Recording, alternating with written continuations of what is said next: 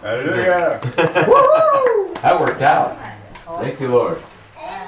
All right, Mr. Cole's gonna pray, kids. Ready? Father God, we thank you that you are faithful and that you are true.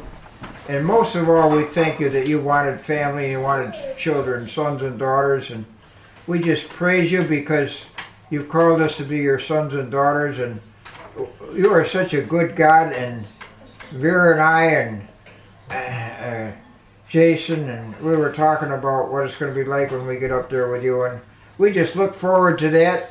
But uh, in the meantime, we're, we're going to just stay here and stand on your word. And we thank you for blessing us and watching over us, uh, taking care of all, everybody in this church, meeting our needs, being with us, and giving us guidance when we need it, that we can walk out on your word and stand on it. In Christ's name we praise you. Amen. Amen. Amen. Thank you, Lord. Huh. Got all kinds of books and notes and everything else. Okay, so this is persevering faith, part two, which is endurance. I heard a ding. Here. Somebody else trying to come in? No. Okay, we're good. No, you're fine. You're fine. All right. So we're going to just dive right into it. Uh, Hebrews chapter 10, verse 35 through 37. Therefore, do not throw away your confidence, which has great reward, for you have need of endurance, so that when you have done the will of God, you may receive what is promised.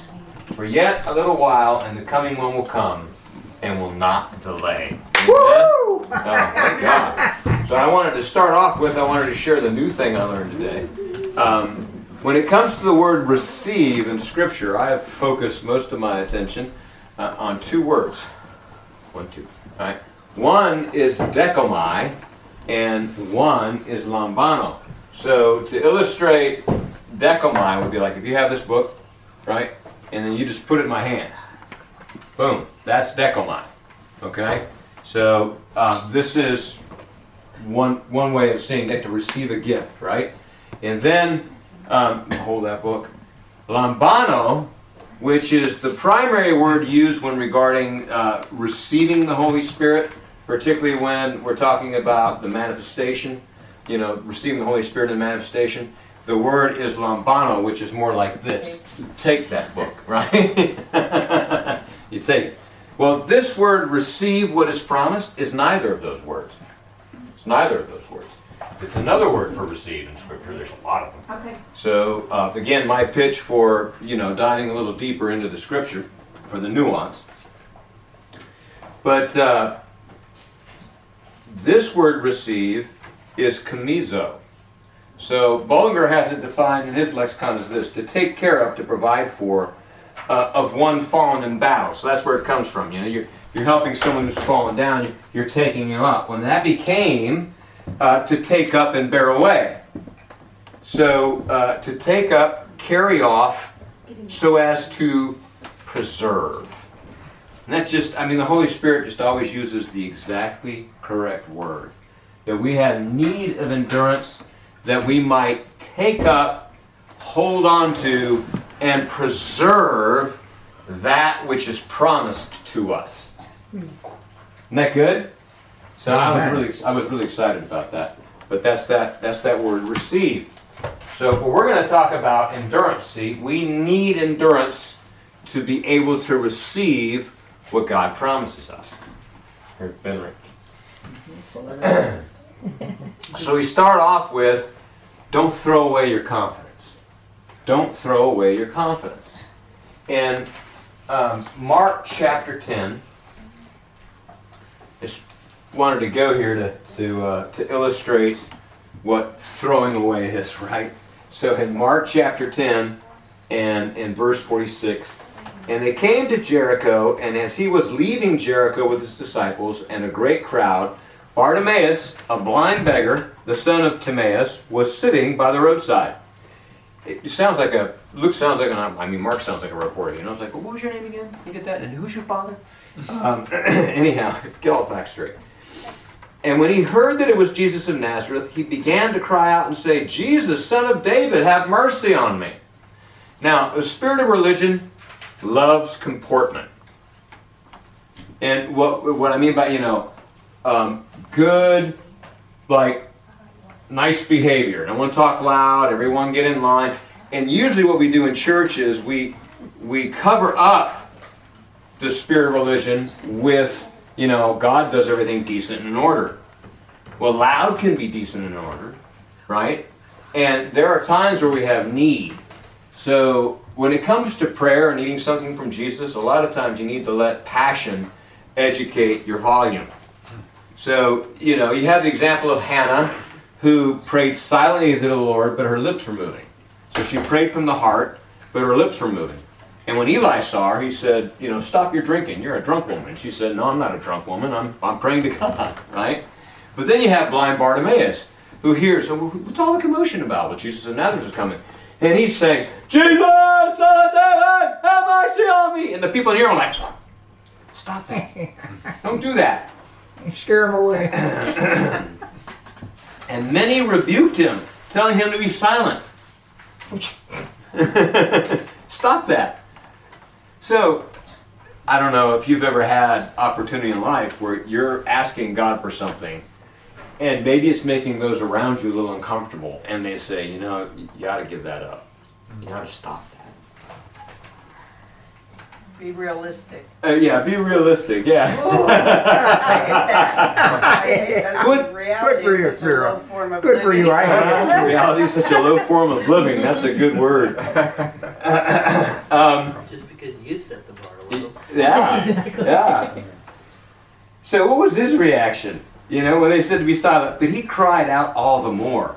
this stopped him. He was like, you know, Son of David, have mercy on him. He's, I mean, he's yelling out, right?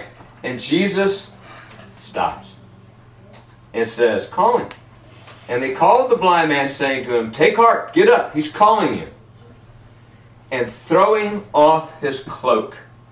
So this is this is the don't throw away your confidence. This is throwing just casting this thing off to the side, just throwing it out. Um, it is well, I mean that's pretty much it. I, I could read you the Greek. Who, you know who cares at this point? You just throw it off.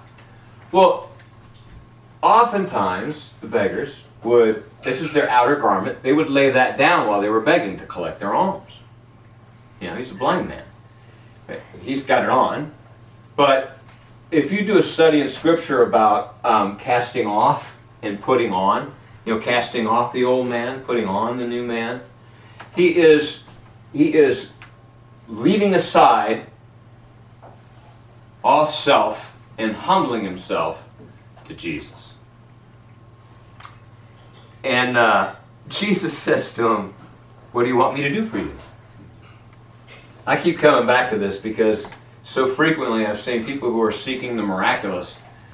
You know, their fleece is not to tell the person who's ministering to them what it is they want.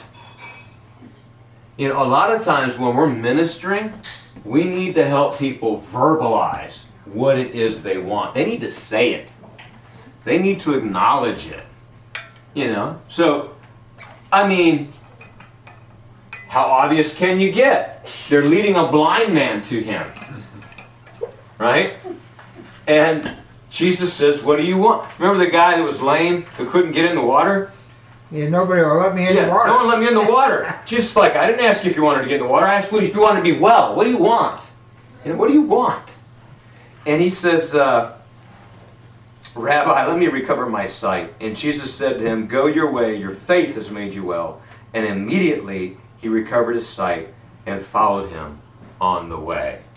So, um, immediacy is, is like the language of Scripture, okay, in terms of the, of the miraculous, you know.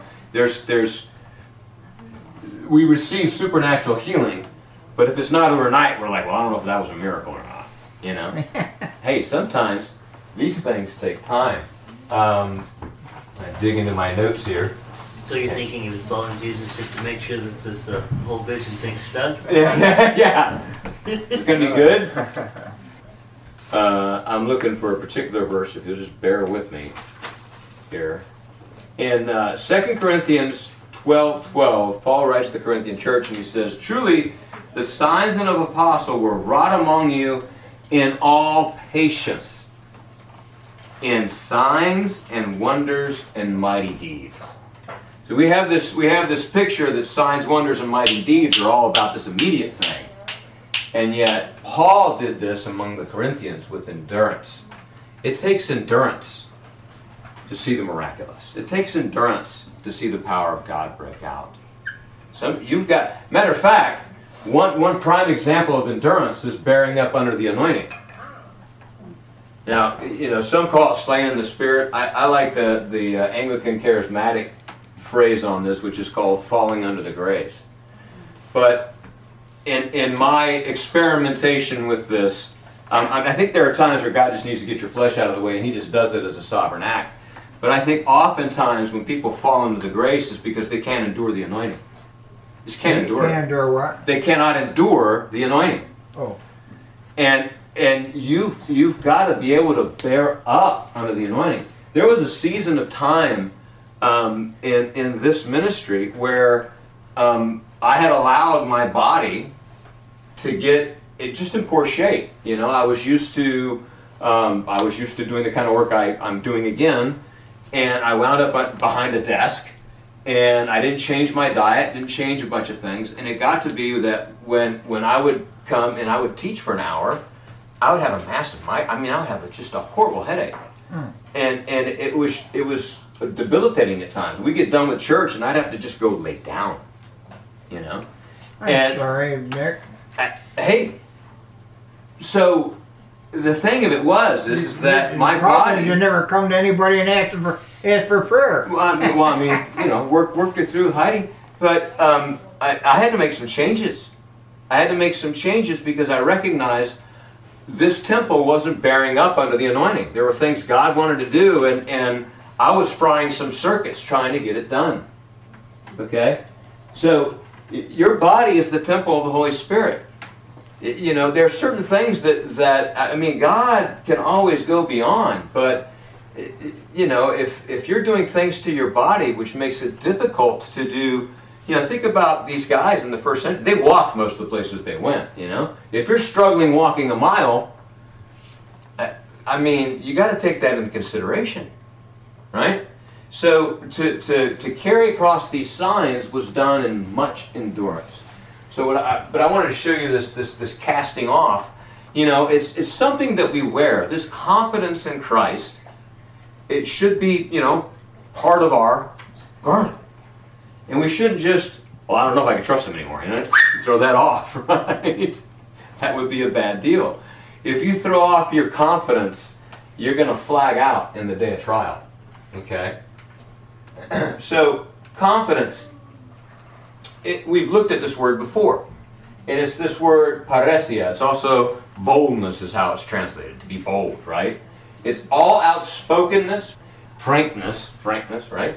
Bluntness, uh, publicity, assurance. That's Strong's definition. Uh, the um, exegetical dictionary of the New Testament says parrhesia refers to pr- properly to one's freedom to say anything, and thence to straightforwardness and openness in speech. It's not just about being blunt; it's about having the right to be blunt. It's about the right to be to speak freely. I, I just had another, you know, movie example show up. I say, I think we So- got it. Yeah, yeah, yeah. I think you got it. Well, I mean, you know, here's here's the thing. Any mention of a movie is not an endorsement thereof. Um, watch at your own risk. But in Last of the Mohicans, there's this, as I recall it, this great scene where um, the you know the Brits are talking about the colonials, and and one of them is very frustrated. He says, these you know basically these these people tell us what what they're going to do, and then and then they depart without even so much as a by your leave. Not even ask it. You know, they just like they just behave like they're free people in essence. You know, they just speak their mind. They walk out the door. You know, we're supposed to walk in the door and speak our mind. It's that that's that's what this confidence is is, is understanding it. And so um, as uh, in, in the book of Hebrews, we've, we've looked at it several times. Hold fast to the confidence and rejoicing of the hope firm to the end. So we're not supposed to throw it away, we're supposed to hold it fast, right? Let us therefore come boldly into the throne of grace. Hebrews 4.16, first part of the verse. And Hebrews 10.19, having therefore boldness to enter into the holiest by the blood of Jesus, right? So uh, this is what Andrew Murray wrote about this boldness uh, in, in the holiest of all. The boldness with which we are to enter is not, first of all, a conscious feeling of confidence. It is the objective, God given right and liberty of entrance which the blood assures us. Let's, don't throw that away. Don't throw away the truth that you have the blood bought right to stand before your Father in hopeful expectation of good. Amen? We're coming. It's coming. It's coming. Hebrews 10:35 Therefore do not throw away your confidence which has great reward. Your confidence has great reward. Anybody who hopes in God will not be ashamed. It's not a vain hope. There's there's payout at the end of it because what he promises is true.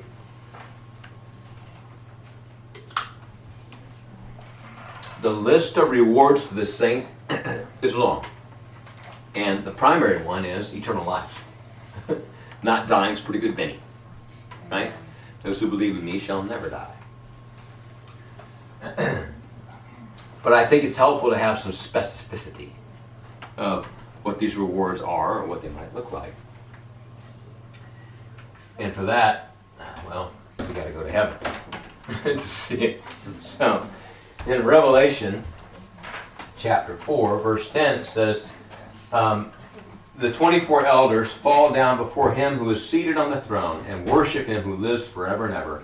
And they cast their crowns before the throne. They cast their crowns before the throne. And I was going to do this before we started, but I held off too long, so I'll do it now. Um, in, in verse 4 it says, Round about the throne were four and twenty seats, and upon the seats I saw four and twenty elders sitting, clothed in white raiment. We know the white raiment is the righteousness of the saints. And they had on their heads crowns of gold. Crowns of gold. Now, um, doesn't take a lot of, like, uh, you know, dictionary look. What does a crown represent? Royalty, Royalty, authority, authority,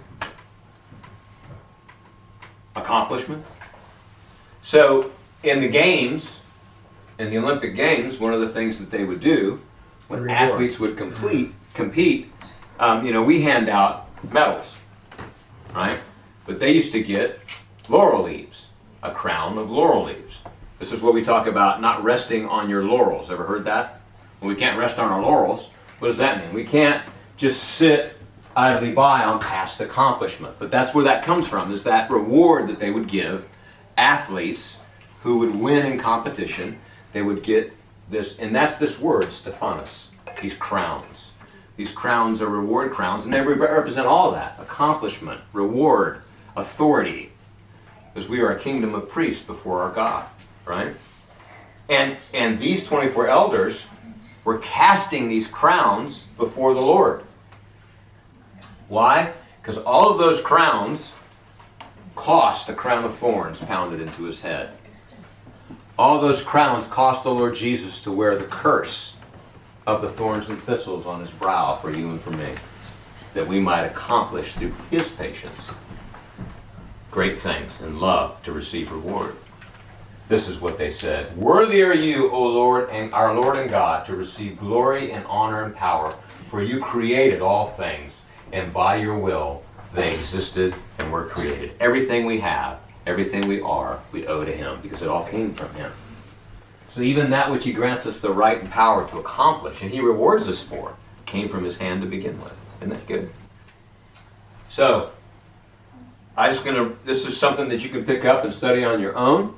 Um, I just want to review with you the five crowns mentioned in Scripture for the saints that are rewards, and and these aren't the only rewards for the saint, but these rewards, these crowns, See, we have an inheritance by birth. The inheritance by birth is eternal life. The inheritance by birth is to be in the new heavens and the new earth. Inheritance by reward is to be in the temple of God. Inheritance by reward is to uh, be an administrator over cities or nations. Inheritance by reward involves these crowns. Those who are casting those crowns were elders. And elders, true elders, you can read their character traits, right?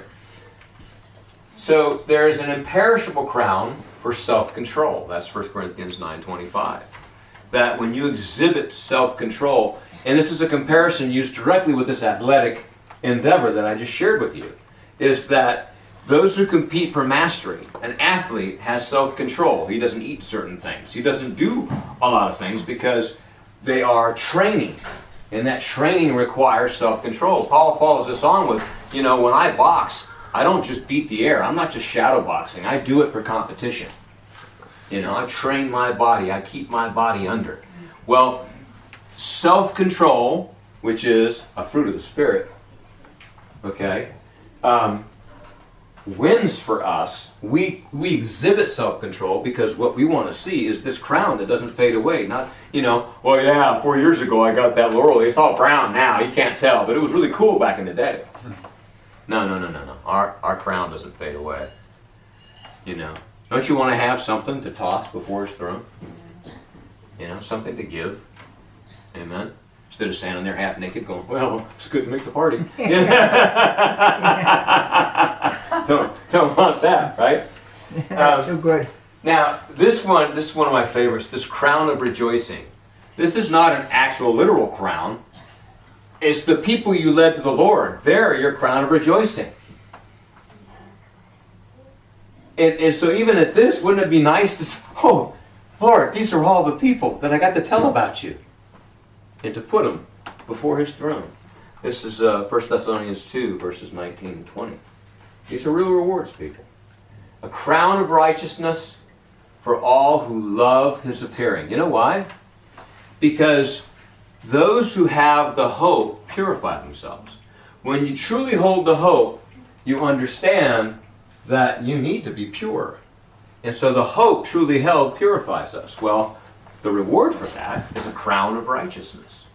That's 2 Timothy chapter 4 verse 8. There's a crown of life for all those who endure temptation out of love for Jesus. And we're going to talk about love and endurance here in a moment. But those who endure temptation, you know, there is there are there are small God started this early, right? you know, God put the tree of knowledge of good and evil right smack dab in the middle of the garden, right there by the tree of life. And he told the kids, don't eat that. Why? Self control. Self control. So if, if you're going to do appropriate parenting, you don't endanger your children, but at some point in time, you're going to have to have something around that is going to strengthen their self control. Something they'll have to wait for. Something they can't have right now, but it's there. Well, not now. You have to wait. You have to exhibit self control. Okay? And so now, if I walk by those nice sweets that are on the table and I don't have them right now, that's a measure of self control. But there's self control that we could do for selfish desire. Well, I want to keep, I want to keep my figure. You know, I don't want to. I got to exhibit some self control, not because I'm worried about the temple of the Holy Spirit and bearing up under the anointing and having the strength to finish my race. I just want to look good. Well, that's not the kind. That's not the endurance we're talking about getting a reward for. It's the reward you get to endure temptation because you love Jesus more than you love the world.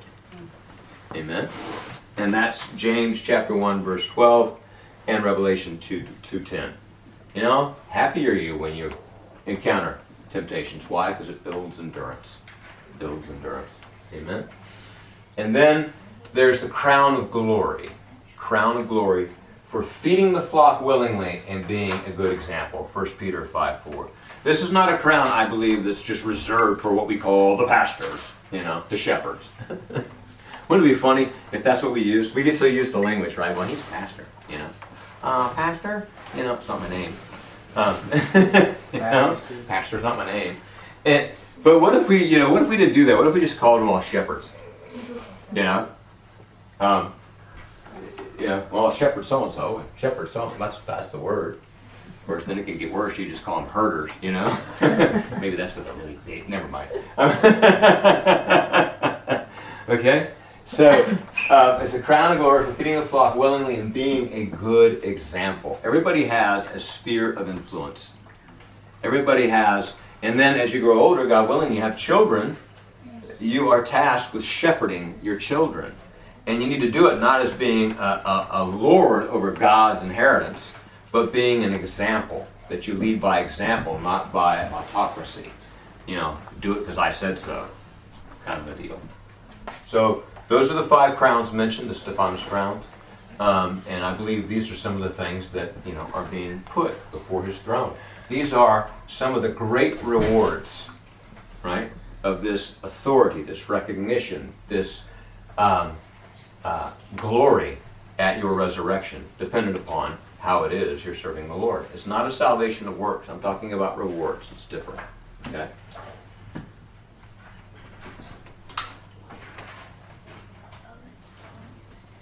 Hebrews 11, verse 26 says, Moses considered the reproach of Christ greater wealth than the treasures of Egypt, for he was looking to the reward. See, this enduring out of love for Jesus, Moses walked away from Egypt because he considered the reward in Christ greater. You know, most of the adaptations of this, you know, be it the Prince of Egypt or um, the Charlton Heston classic, you know, don, don, don, don. Hey, I found this in your crib. I think you're a Hebrew. oh no, my whole identity's in question. Isn't how it went down at all. Moses always knew where he came from. That's what they were celebrating. The fact that he had been adopted was something that was celebrated in Pharaoh's household. He had been saved from the water. Okay? And um, so he knew his calling, which is why he went and murdered someone. You know, some misapplication of his calling, you know. it happens, you know. Saul did it, Paul did it, you know. David wanted to build a temple. God's like, well, you killed a lot of people, but I like you. Anyhow, but how did he do? Why? Because he was looking to the reward. I keep beating this drum because it's not wrong to look for the reward. I, every marketing, anybody with a marketing degree knows you've got to reward behavior to, to get customers. You know, if you're really slick about it, what you do is you make your product addictive, and then the product itself becomes the reward. But if you have some other kind of intangible thing, you cannot go anywhere today without some. You want to sign up to our rewards program? You can be part of. You can win points. You can win miles for flying with us. You can win food for eating with us. You can win movie tickets for eating. Why do they do that? Because they know it works. No one comes up with giveaway free stuff for buying not free stuff um, without knowing that that's going to make people buy more things. Right? It works. It's how we're built. And, and to cast that off, to say, well, I just want his face and not his blessing. I'm not here for the reward, is to say, God, I only want part of you, not everything you offer, which is stupid. right? You're taking away a major motivation in life. You you can also have the bad guy on the other side. Like in my business at work, you have those bad state actors in third world countries where Uh-huh. they want to steal your identity and empty your bank account. Yeah. Those guys keep you motivated to keep your antivirus up to date on Yeah. your computer and do Windows updates. Yeah, it, I mean, you know, they, they could be a, a negative back of it. I'm thinking about raising children, you know? Yeah. I mean, a parent, if if before they had the child, you told the parent, hey, listen, um, you're going to have this beautiful baby, you're going to love it, it's going to depend on you. Um, there's only one hitch. What's that? Well, it, you're always going to have to feed it and wipe its butt. Huh? Yep, forever. But they'll love you. You can hold them and rock them, you know, but hey, the diaper changing thing will never go away. They will never be independent, they'll never be on their own. How many of you can sign up for that program? right? But how how much child cleaning? I mean, how much vomit? I just being, you know, just being realistic here. How much excrement and vomit and and dirt have we mopped and cleaned and bathed because we knew one day this would be, well, we would receive the reward of a grown-up, an independent uh, human being, right? That we could love and relate to, right? That's what God's looking for with us. Yeah, it's cosmic awareness. So there's a reward there. You know, having kids, there's a lot of endurance that has to happen because you're looking for that reward. Right? It's as stupid as a farmer who would plant seeds Seed, and not expect yeah. a harvest. Yeah, exactly. I just want to dig the ground. I don't want to. I don't want to harvest the fruit. I just love the ground. I just, I just want to kiss the mother. I don't want her. Fr- you know, I mean, come on. Or sow a financial seed and Yeah. not expect a reward. Not expect a reward. God, you know, Yeah, it's yeah. got rules that govern all that stuff. Amen. You know, to to give or tithe, and and, and then at the same at the same side of your mouth say, "Well, I'm not doing it for." I am. I want my money blessed. I can't make any other way. I don't make enough. Never have.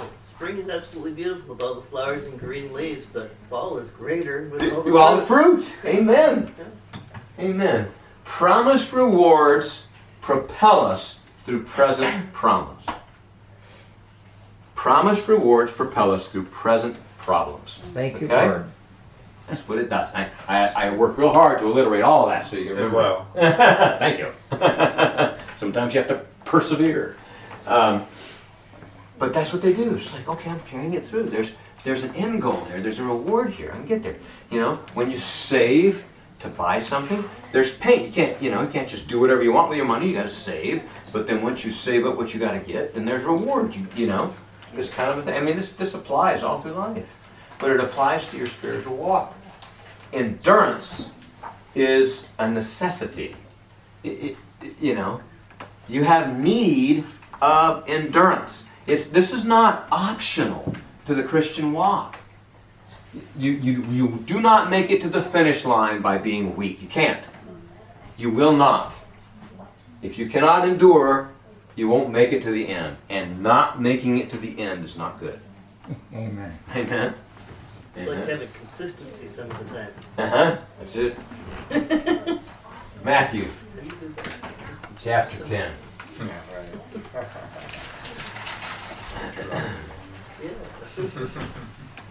Matthew 10 and verse 19. When they deliver you over, when they deliver you over, it's like talk about motorcycles, right? You know, it's not it's not if you have an accident, it's when you have an accident. You know, when you lay that bike down. Anybody approach how about promise or reward? Anybody approaches me with about about a motor vehicle of any type and says, "Oh, by the way, this two-wheel vehicle, it is guaranteed you're going to have a wreck at some point in time. It's going to happen. It's not a win, it's an if." Don't sign me up. Ain't worth it. the reward of fun and gas mileage savings for me is not worth it. That's me. Okay. You probably have different convictions, but you know, like Grandpa over there, he used to. Where are you kids? You know, your Grandpa used to just like stand on a motorcycle, stand on the seat of a motorcycle and just ride it. Oh, Yes, he did. Yes, he, he didn't tell you that story. That's your Grandpa. Okay. Tell the stories on you. Okay, it's it's kind of stupid, but to live to tell the tale. Uh-huh. Yeah. I've, I've, uh, I probably had thirty or forty times when I had to lay, it, when I had a wreck with a motorcycle. Yeah. It's a wonder I'm still here. I've, I've had to literally lay, lay it, for I had people pulled right out in front of me. I had no way of going around them or stopping. I had to lay the motorcycle down and slide into their vehicle, Uh-huh. uh, many times. Yeah. Yeah. But, you know, I, I didn't, it took me a long while to figure out that maybe I hadn't ought to be riding motorcycles. right? It's a win. When they deliver you up. It's not just motorcycles either. You think about people who drive cars, I mean, I've been in at least five accidents. Yeah. I don't know anybody in my family that hasn't at least hit a garbage can driving through the neighborhood. There's a lot around me. A lot more around me in a car It, it just jumped out and hit the car. and on my bike, which I don't have. But yes, you're right. Um, when they deliver you up. It's not a When if. you ride, when you ride a horse, when you fall off When of a you horse. fall off the horse. when they deliver you over. Get back up on it once you have a concussion. Then you go. When they deliver you over, do not be anxious how you are to speak or what you are to say, for you are to say, for what you are to say will be given to you in that hour. So Heidi and I have this discussion all the time. She likes to plan out a conversation so she knows what her options are, which is prudent. I understand it. Um, my problem is that I lived much of my life that way, and I got to the point in my early 20s where I thought I knew Everything. what what people were going to say. Um, and I really got good enough at it that I got highly manipulative in conversations. I could just drive the conversation by pre-thinking through the options and miss entirely what God wanted to say. So, of course, I defaulted way hard on the other side. It's like, well, what are you going to say? I have no idea. I'll walk in the room and we'll get there. Now, doesn't mean I don't prepare. I mean, obviously, I prepare what to say. And so I'm not talking about being mindless. I'm just saying that when God sends you into a place and you get in a jam, which will happen, you don't have to worry about what's going to happen. He's going to give you the words to say. Now, he gave Stephen the words to say, and the end result was Stephen was stoned to death. He's not promising you an outcome, he's promising you wisdom. Amen? They were so demonically incensed, they saw his face like an angel, that they just ra- they just I mean they just went into a murder frenzy and stoned him. Okay? And yet he said the right thing. You understand? And then sometimes you say the right you know, it's like Paul, they got him down there, they're taking his clothes off, they're getting ready to and they're gonna beat him down and he's like, Hey, did you check my citizenship card? You might not want to be doing that. We're Roman. Whoops! We're all in trouble. Hey, hey, here your clothes, here's some money. Go out of town, don't say that. Oh no, I'm not be I'm not going anywhere. Right? So, be giving you that very hour. For it is not you speak, but the Spirit of your Father speaking through you. Brother will deliver brother over to death, and the father his child, and children will rise up against parents and have them put to death. This has happened and continues to happen. Uh, what, during the um, uh, Cultural Revolution in Mao's China, is something we, we should never forget, you know, because China is still communist and China is still run by this thing. But what they did was the government schools, the government schools, asked the kids, hey, tell us if your parents have any special habits, have any special books that they read. And then uh, the kids, being rewarded with candy, would turn their parents in. Well, that wasn't the bad part. The bad part was that in some instances they would gather these parents and they'd put them in the public square. And they would put the children in white clothing. And then they'd let the children kill the parents. And the children with the most blood on their robes got more reward. Oh, God. And that's how they had a revolution in their culture. Okay? Evil. Evil. Evil Evil. evil and wicked. Children turn their parents in. Parents turn their children in. Okay? Um, these things are real. And you will be hated by all. You will be hated by all for my name's sake, for the one who endures, the one who endures to the end will be saved. It's Jesus talking. Okay? So, um, again, we are not talking about the salvation of your spirit, which is by grace. We're talking about your soul. Luke 21, verse 17. You will be hated by all for my name's sake, but not a hair of your head will perish.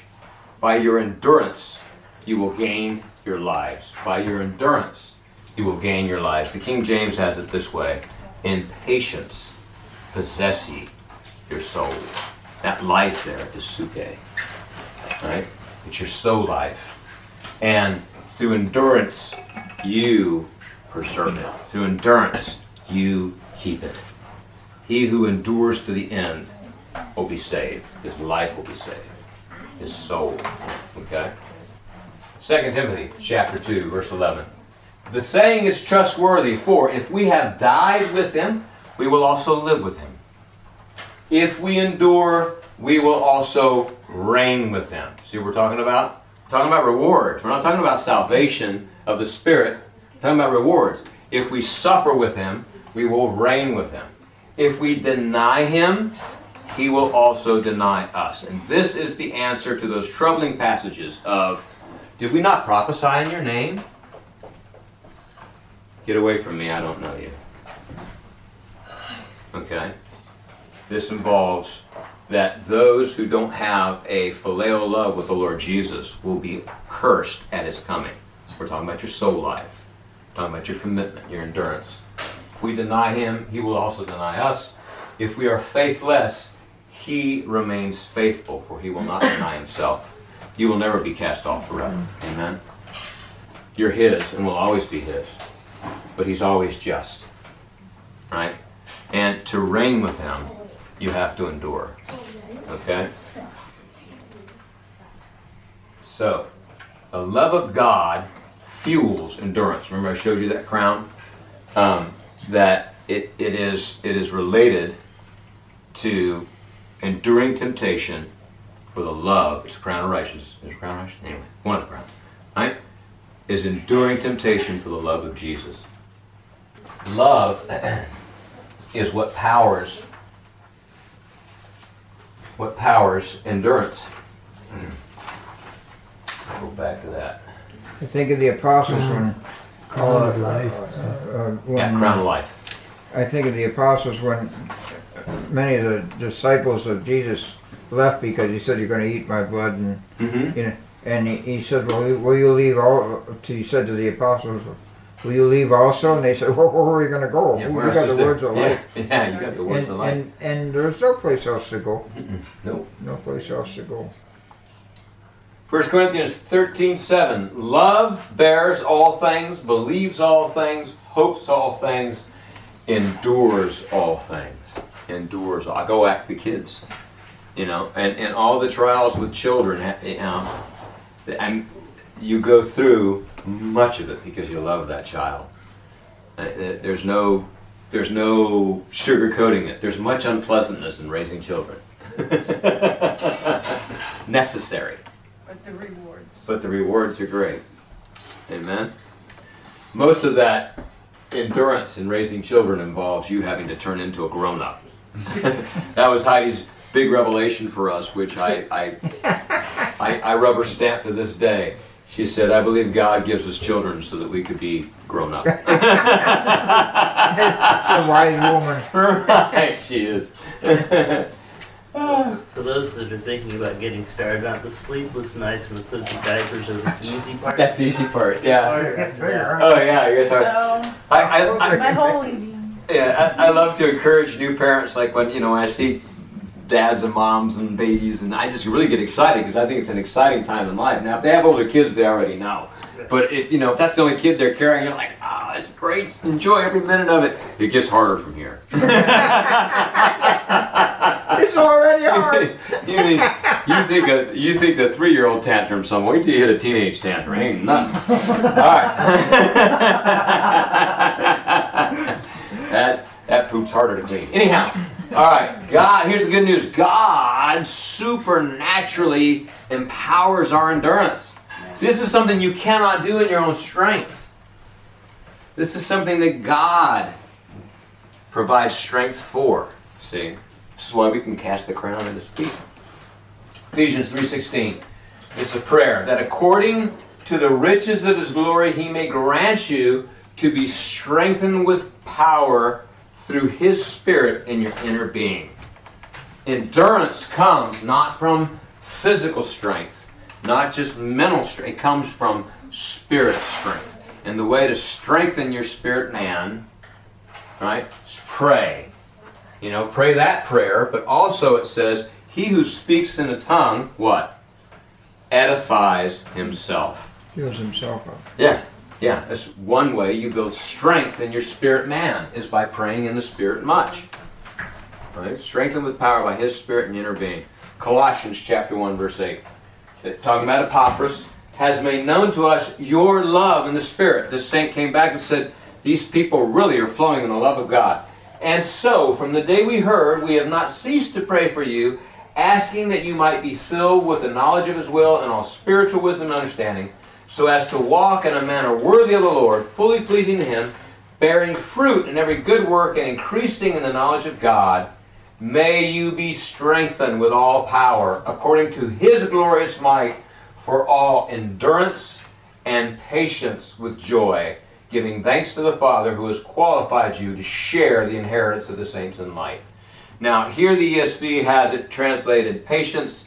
Um, the King James has it translated long suffering, uh, endurance or patience and long suffering, or endurance. So, okay, so let's talk about endurance and long suffering. The thing of it is, is that endurance, which is that other word I showed you, and long suffering, um, we use patience as a synonym for both. Okay, but how we generally view patience as an English word is much more related to this long suffering word, which is having a macro temper. A macro temper. I have a macro temper. Not a huge, like I'm like really tempestuous, but um, it is macrothumos, right? Uh, we would say in the English vernacular, he's got a long fuse. Got a long fuse. He's patient. He's long suffering.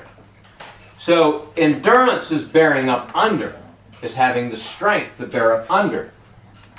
Um, I probably didn't even put the word up there. Endurance is uh, um, it's it's uh, cheerful endurance, constancy, uh, to remain under. Um, it's to it's to abide under, to bear up courageously. Okay, this is this is the the, the nuance of endurance, and, and it has this attitude of children. So long suffering. All right, for instance, long suffering would be okay. You join this really hip, um, uh, you know, workout spa, and they have the awesomest machine, like a full body workout, four minutes. That's all you just need that machine. Problem is, they only have one of them. Pardon? They only have one of them. Oh. You know, they got all the, you know, they've got the, the, the walker things and the stair things and the free weights, but the awesome machine, well, it costs a lot of money and you know, it's a four minute workout, but, you know, um, there's only one of them. And so, uh, you want to go to the four minute workout, except that there's like, you know, there's five people in front of you. So, waiting 20 minutes for that machine without complaining uh, could be for some long suffering. You know, if there were uh, 10 people in front of you, then maybe it would take you know 40 minutes. But you're waiting, you're in line, and you're going to be long suffering. That's how we usually view patience, right? So that would be, uh, you know, patiently waiting in line, long suffering, is waiting for that machine. Endurance would be getting on that machine and doing an eight minute workout.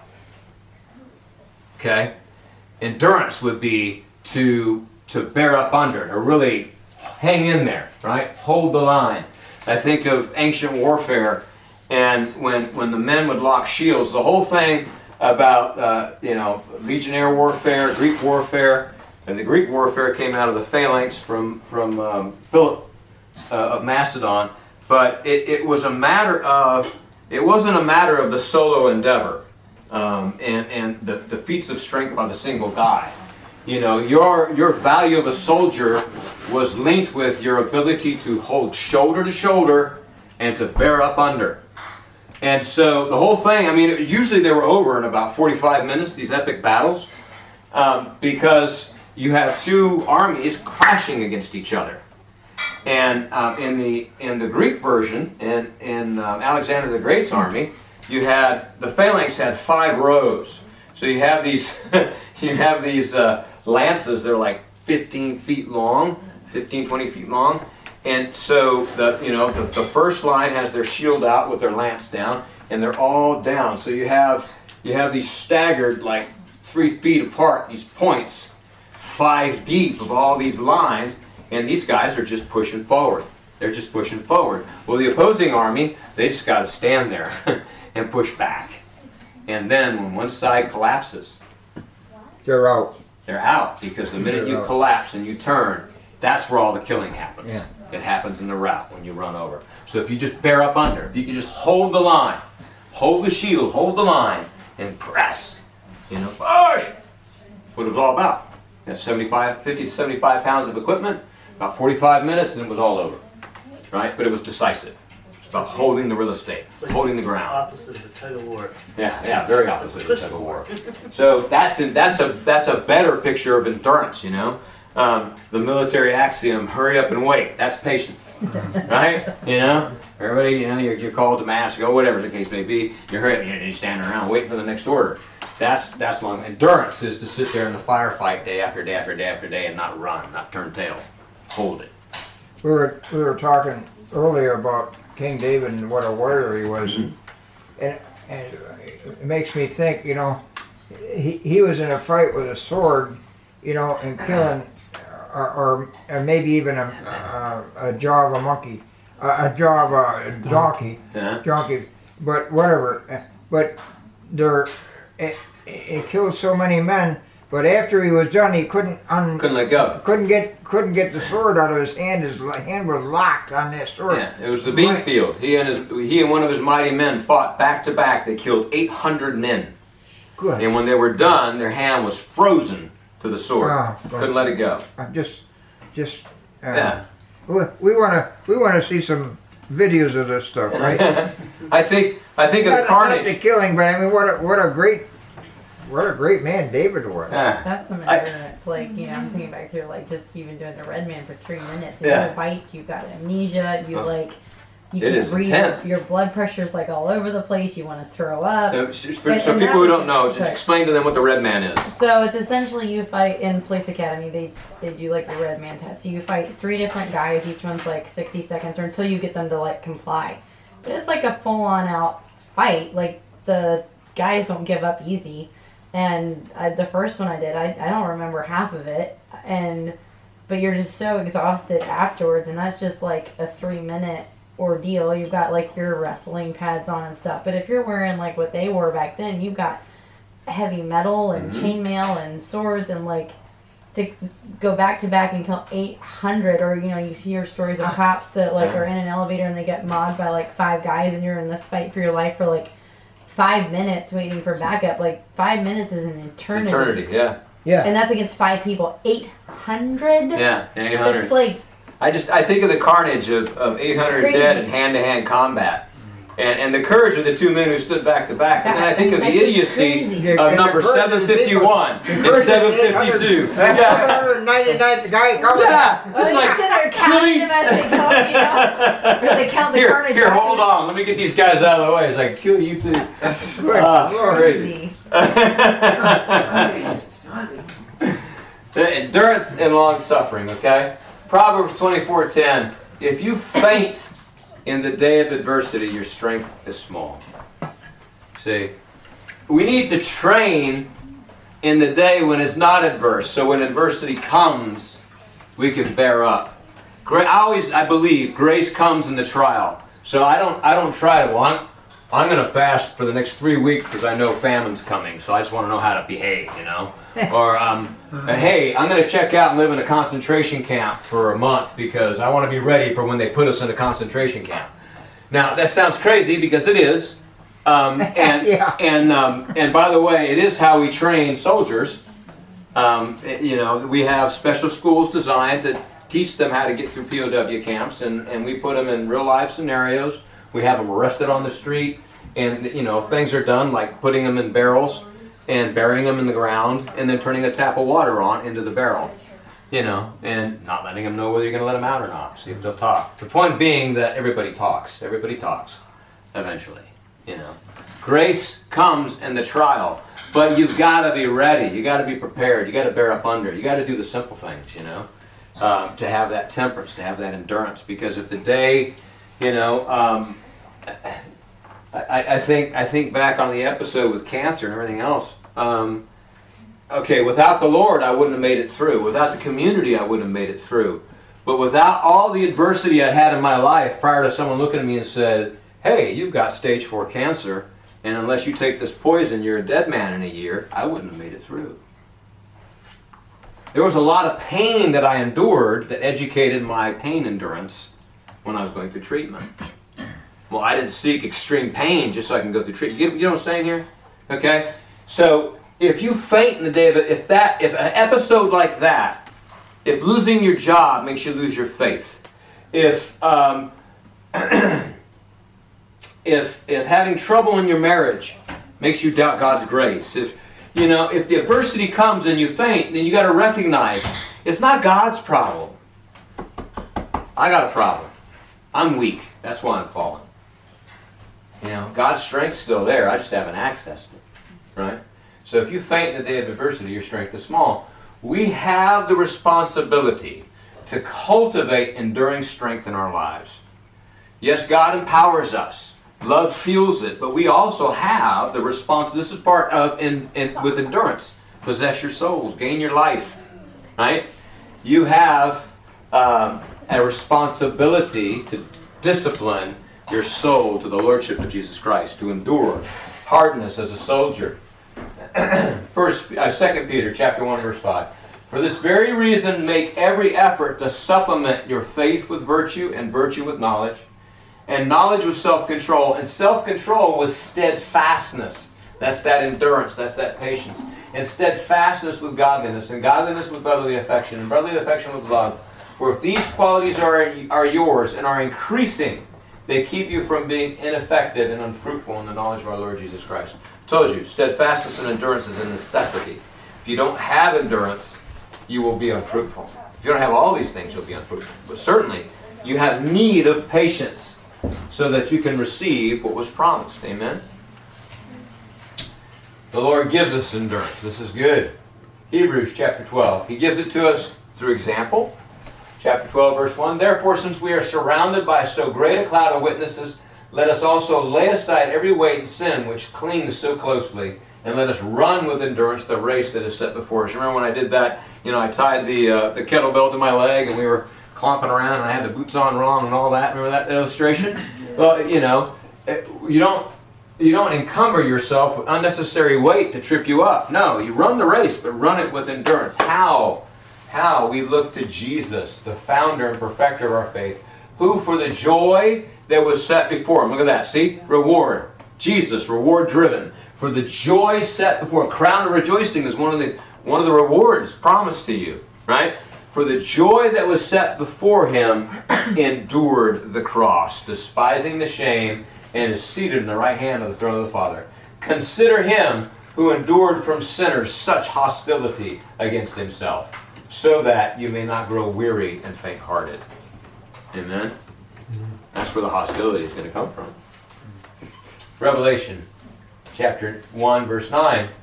I, John, your brother and partner in tribulation and in the kingdom, and in the patient endurance that are in Jesus. Patient endurance is in Jesus. You see that? We get it from him through example. We get it from him from his very life.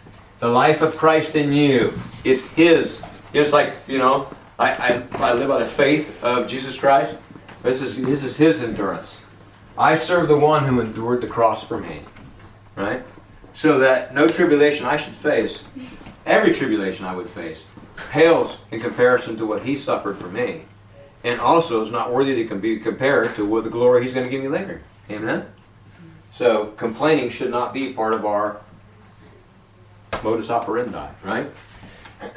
the patient endurance that are in Jesus was on the island called Patmos on account of the word of God and the testimony of Jesus. So again, God doesn't promise nice, sweet outcomes. He promises you the right words to speak. John was in exile in the middle of the Mediterranean. Why? Because he had the word of Jesus. Revelation 3:10, this is the Lord speaking. Because thou hast kept the word of my patience.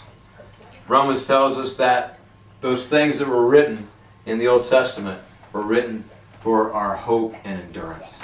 And we might have consolation. You know, that word of God in your heart, that word of God built up in you. You see God's faithfulness throughout the ages and his promises to hold on to grant you endurance. I will keep thee from the hour of temptation which shall come upon all the world to try them that dwell upon the earth. Behold, I come quickly. Hold that fast which thou hast, that no man take thy crown. Amen? Amen.